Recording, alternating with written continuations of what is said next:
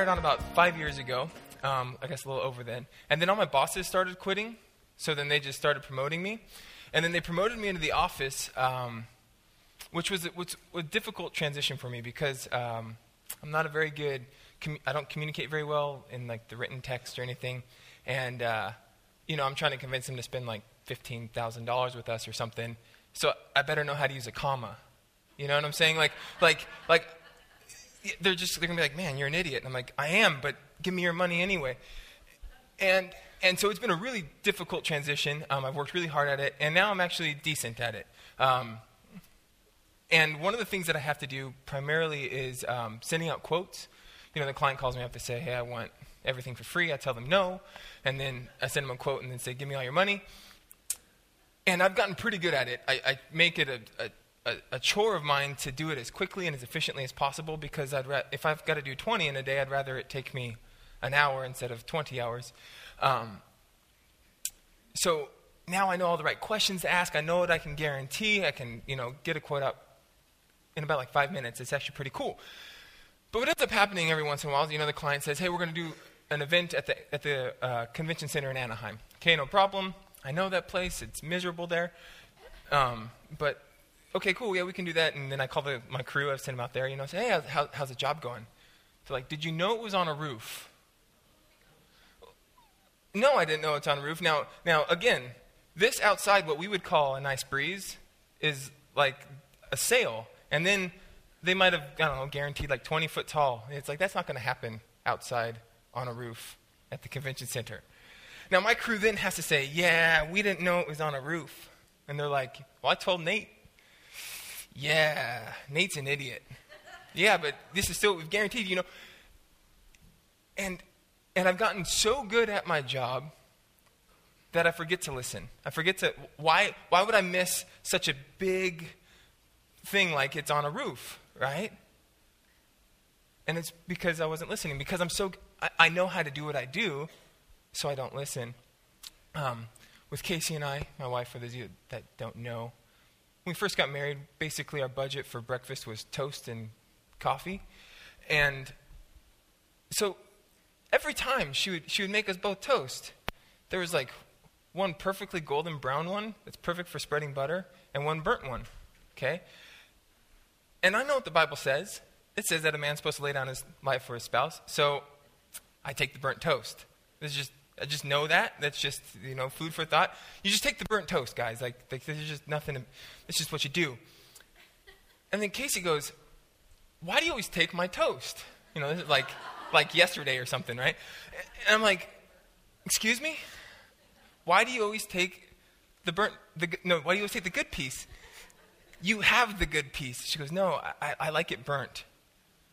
And even now, I'm just like, are you sure you like it like this? Uh, she's like, yes. And it's like, that's charcoal that used to be bread. Yes, it's tasty. And I, I know what God expects from me for my marriage. And when I don't listen to my wife, I'm going to do it wrong. And I look at my hobby. I play music. I've been in like doing music since I was like in second grade. It's in children's choir, even though I sing really poorly now. Um, and play guitar and all this stuff. And I spend a lot of time working on my tone, my timing, um, you know, all the, all the intricacies that go in with it, countless hours. And I'm just mediocre. Um, but if I got into a situation, you know, playing with a group of musicians and I wasn't listening to what was going on, then what's going to happen? I'm going to do it wrong. I'm going to be in the wrong key. I'm going to be, you know, playing while someone else is soloing. I'm going to be too loud, too quiet, something. Right? Because when we don't listen, we do the things we know how to do wrong.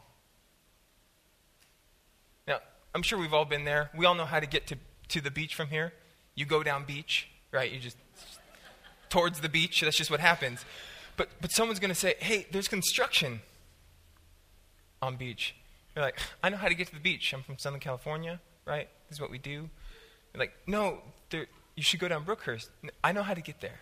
Like, I don't need to listen to this. I know how to do what I do. And the scary thing is, is that this has crept its way into our, into our belief system, into our religion, into our relationship, our way of life, whatever you want to call it.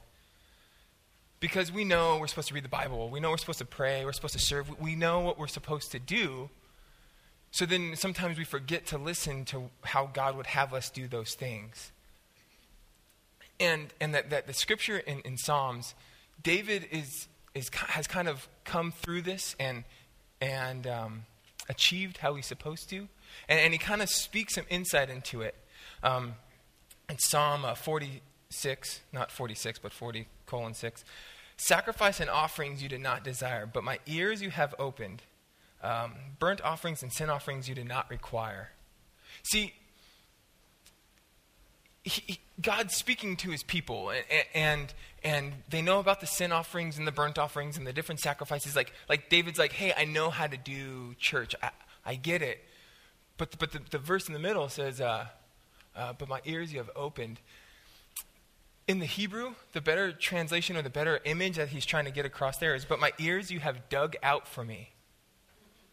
The, the, picture would be that you have this face, right, with like eyes, a nose, a mouth, and like a solidness where the ears should be. And, and he's saying, in order for us to do this thing we call life correctly, we need to allow God to dig out our ears. And we have our ears clogged for all different reasons. Um, you ever been at work and you're like, I have like 5,000 orders to go out. And God's like, but, but I'm trying to talk to you. You're like, yeah, but this is kind of all that's important to me right now. Or, you know, the news is saying such and such, and you're like, oh my gosh, the world's going to end. And God's like, hey, let me speak. You're like, but the stock market, or God's like, hey, let me speak. And, and, and, and our world is just too loud. And there's a truth about God that He speaks quietly, He's like a still small voice. And, and He's too great to compete with that world. It, it would be like if you're a pro basketball player and you're talking to a friend of yours who is probably a pro basketball player because they're all friends. And they're like, So my kid is actually, my, my kid could school you. And he's like, He's seven. Yeah, but he can sort of make it on a shorter rim.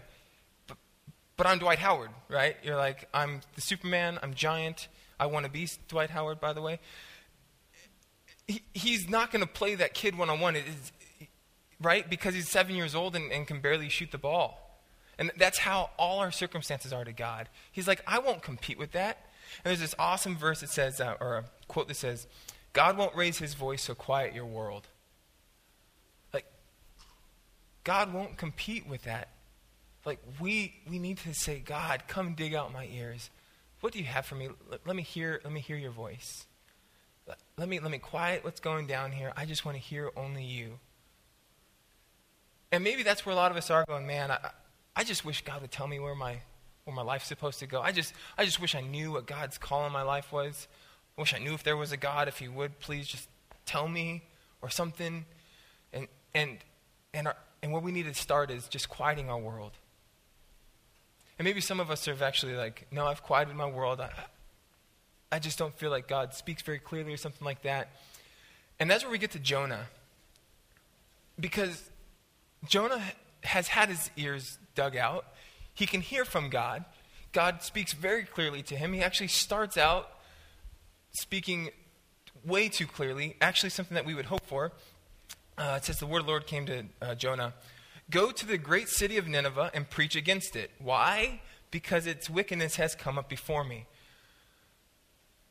Some of us would kill for God to, to speak to us that clearly, but I think he frowns upon that. So maybe not kill, but maybe just like maim or something. Like, like, like if God would just speak that clearly to me, oh gosh, of, of course I would follow through. Right? He, he, he straight up says, hey, go to Nineveh. It's a real place. It's a real city. Like, like go. This, this place actually exists. And for us, sometimes it's like, God, where would you have me go? And he's like, go to Nineveh. You're like, is that Nineveh? Nineveh? Right, right. God speaks clearly. He says, hey, go to Nineveh. And there's a comma, and it says, why? why? Because its wickedness has come before me. Wouldn't we die for God to speak that clearly? Tell us why He wants us to do what He wants us to do? And I would almost argue that, well, if God was going to speak that clearly, then surely, of course, I would go there. And sadly, that's not true. I, there's t- tons of times where God's like, go to Nineveh. And I'm like, um, where does it keep on going? It says, But Jonah ran away from the Lord and headed to Tarshish. He went down to Joppa where he found a ship uh, board, uh, bound for that port. After paying the fare, he went aboard and sailed for Tarshish to flee from the Lord.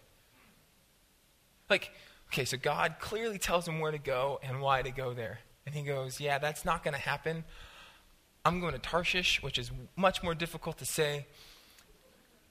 And I'm going there. I'm going to pay my own money. I'm going to use my own resources. I'm going to do what I do where I want to do it. And God's like, really? And hopefully we're thinking, like, Jonah, where's that boat going? Like, what on earth are you doing? The scary thing is that happens to us all the time. So you guys should have gotten a little thing that, that has a little space. Where's that boat going? Put your name in there and, and put it somewhere where you can remember because I often ask myself, I often, often have to ask myself, Nate, where's that boat going? Right? Has, has God called me to Nineveh? But, but I would actually rather go to Tarshish because it's nice this time of year or something. Like, like, like where, where, where has God called me? And, and can I take a step back and say, all right, I've dug out my ears. I've let you, I've let you speak. And where, where, where am I going? Now, here's a bummer. Is that, I guess it's not a bummer because, I don't know.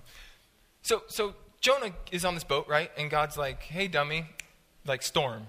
So then there's like the storm going on. Everyone on the boat's like, why don't you pray to your own God so that we can, we've, we've, we've surely irritated some God somewhere. So everyone pray to your own God.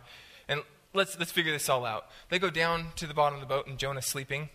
And they're like, hey, why aren't you pulling your weight and praying to whatever God you believe in? And he's like, oh, yeah, this is all my fault because I'm trying to run away from God. They're like, and he's like, why don't you throw me overboard? And they're like, we can't do that. Skip a couple verses. They throw him overboard. And, and it stops. And then this is the verse that most of us probably know or are aware of. It says, Now the Lord provided a huge fish to swallow Jonah, and Jonah was in the belly of the fish for three days and three nights. Right? Like, that's miserable. I don't want to be thrown overboard. I don't want the storms. I don't want a giant fish. Like, like that's not what I want. And I'm not a superstitious kind of guy. I, I, I don't necessarily believe that if you do good things and God's going to bless you, and if you do bad things and God's going to curse you. I think there's biblical truths of you reap what you sow. You know, if you're a jerk, then people tend to be jerks back, and if you're kind, people tend to be kind back. Not always, but you know, I mean, you're a nice guy. Everyone likes a nice guy, right? Thank you. but in this particular case, God called Jonah to Nineveh. And God wanted Jonah in Nineveh. Jonah says, No, thank you, God, I'm going to run from you, which doesn't make any sense because it's God, right? So he gets on a boat. God's like, All right, storm. We're going to throw you overboard, swallow you by fish. And by the way, that fish is then going to vomit you up onto the shore of Nineveh where I called you in the first place. Like, wouldn't it just be easier just to go to Nineveh?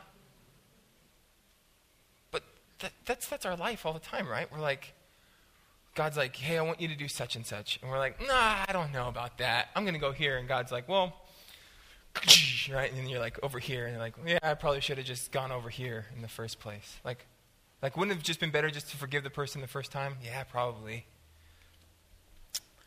So this comes back to, like, how we do our belief system, how, how we do it. We know what we're supposed to do.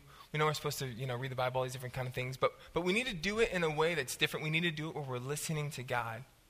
So the first thing we need to do is we need to read Scripture with our ears. See, words have always been audible before they were written. Um, like that's kind of one of the signs of a, of a of a mature culture is that we have the written language. So before that, it's it's only it's only audible. Even when we come back to the beginning of the earth, God speaks it into creation. Like, like, like words were always first spoken. And then it's awesome that we all have, you know, Bibles in our chairs in front of us. You can have it on your phone, on your computer, on your iPad, whatever. Like, like it's just so accessible to us now. But that's not how it has always been. Like, God's word used to be his, his, his word, like him speaking. And we might need to reconnect with that idea when we read our Bibles that God is actually speaking to us.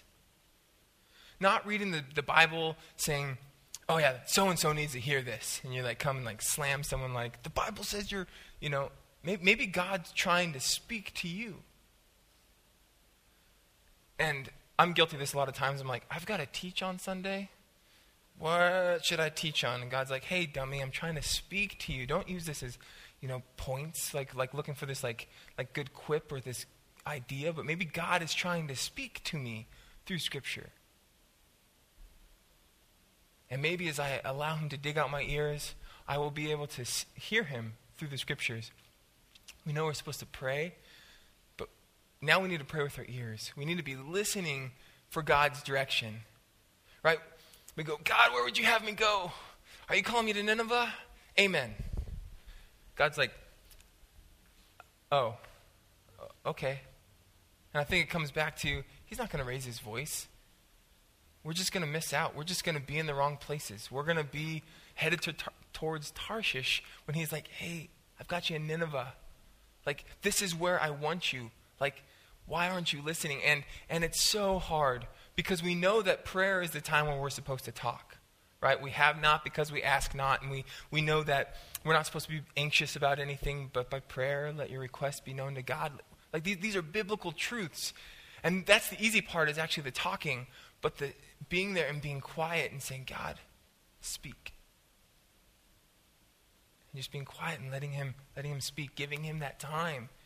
And I think if we do that, our prayer life will, will, really start to change.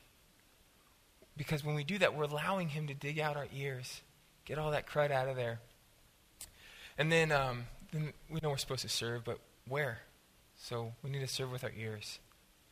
Um, this one's the hard one because we know we're supposed to serve, and, and, and maybe uh, we, we've, we've prayed and, and, and we've, we've tried to listen, and, and we haven't ever gotten a clear we, don't really know where God's calling us. And I think a lot of times the reason that that's the case is because we have this big, grandiose idea of what service looks like. Um, I remember when, when Hurricane Katrina happened, there was a story of this, uh, this guy who dropped out of college and went and, and helped, you know, fix everything. And, and the quote he said was, said, I'm a Christian before I'm a student. I'm like, that's, that's pretty cool. Like, I'm down with that. But I think a lot of us have this idea that if God would just call me to this, to this big thing, then I would quit my job and go do such and such. Or I would, I would drop out of school and go do such and such to help people because I, I really do want to help. I really do want to be in God's plan. But Hurricane Katrina came and went, and most of us didn't quit our jobs or drop out of school and go down there. I, th- that, that's, I didn't either, so I'm not like judging anybody. What I'm saying is maybe we need to change our perspective of what big is.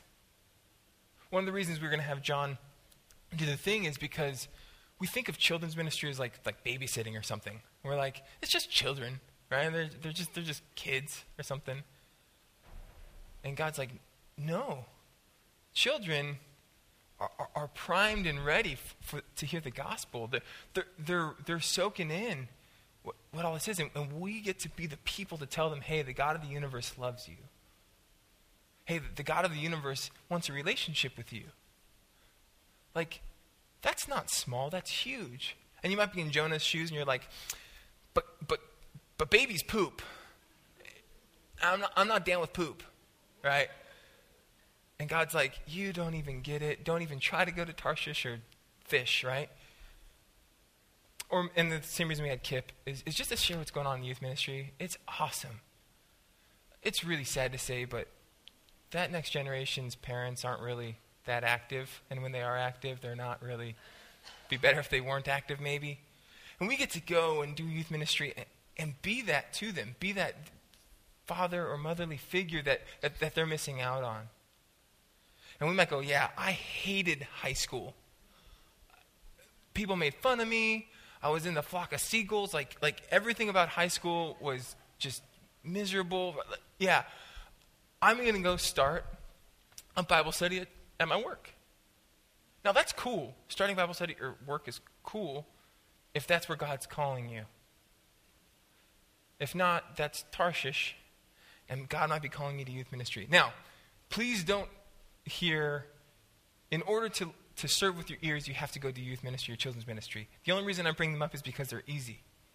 Because a lot of times we have this idea, you know, I, I, I want, I want to witness to, to homeless people but we don't know how. And, and if, if I were to say, well, in order to do that, you need to go start a ministry, go start a business, go do this, go do this, you might say, oh, yeah, I'm not going to do that. But if I were to say, hey, there's a, there's a shelter down here that could use your help on Wednesday nights, you'd be like, I could do that. Same thing, we already have the ministries running. So if that resonates with you, if, if, if telling children about Jesus resonates with you, then do it. If it doesn't, if God's not calling you there, then don't because we need to serve with our ears because the last thing we want to do is end up on a boat headed towards Tarshish when God's called us to Nineveh. And as I said before, so, so there's the story of, of, of, of Jonah, and then there's the story of Peter. And Peter gets a bum rap a lot of times. Um, and we expect that we would do things differently. Like Peter, right? He jumps out of the boat and walks on water and then falls through the water. And we're like, what an idiot. He shouldn't have lacked faith come on, right? If you if you were walking on water, you'd be like, I think I'm dead because this this doesn't happen. And then as soon as you say this doesn't happen, apparently that's lacking faith and there you go, right? So when Peter was called by Jesus, he was fishing. He was in his vocation. He was doing what he did. And Jesus goes, Hey, I'm going to make you fishers of men. He goes, Cool. He goes on a three year journey where he sees Jesus do crazy miraculous things, the feeding of the 5,000, um, you know, uh, demons were rebuked in his name, um, seeing all this stuff, just, just great, great things. And then Jesus dies. Like, this resonates with me so well because when I was in high school, then in high school, I was like, I know exactly what I'm supposed to do with the rest of my life. I'm supposed to be in this punk rock band, preach the gospel, and marry the girl I was with. Eh, three months later, no band, no girl. I'm like, God, but I was going to be a rock star in your name, right? And he's like, No, that's not what I have for you. All right, then I'm just going to go back to doing what I was doing. And that, that's where Peter is. So he goes back to fishing. He's like, All right, Jesus is gone. That was cool while it lasted. Saw some pretty cool things. To go back to fishing. So this is where Jesus enters. It says, Early in the morning, Jesus stood on the shore. But the disciples did not realize that it was Jesus. He called out to them, Friends, haven't you uh, any fish? No, they answered. That's cold. Fishing's miserable. It's like doing nothing but expecting something to happen. Have you ever done it where you're just like watching the, the you're just like, you move, Paul, you move now. If you don't move, I'm just going to sit here. It's like, it, it's, at least when I'm watching baseball, I know nothing's going to happen, so then it's cool. But but fishing, like Jesus, really? So, so I don't know. That's just that's just jacked up. He said, "Throw your nets on the right side of the boat, and you'll find some." I'd be like, "All right, crazy." They did it, which is pretty cool. When they did, they were unable to haul in the net because a large number of fish. Then the disciple whom Jesus loved said to Peter, "It is the Lord."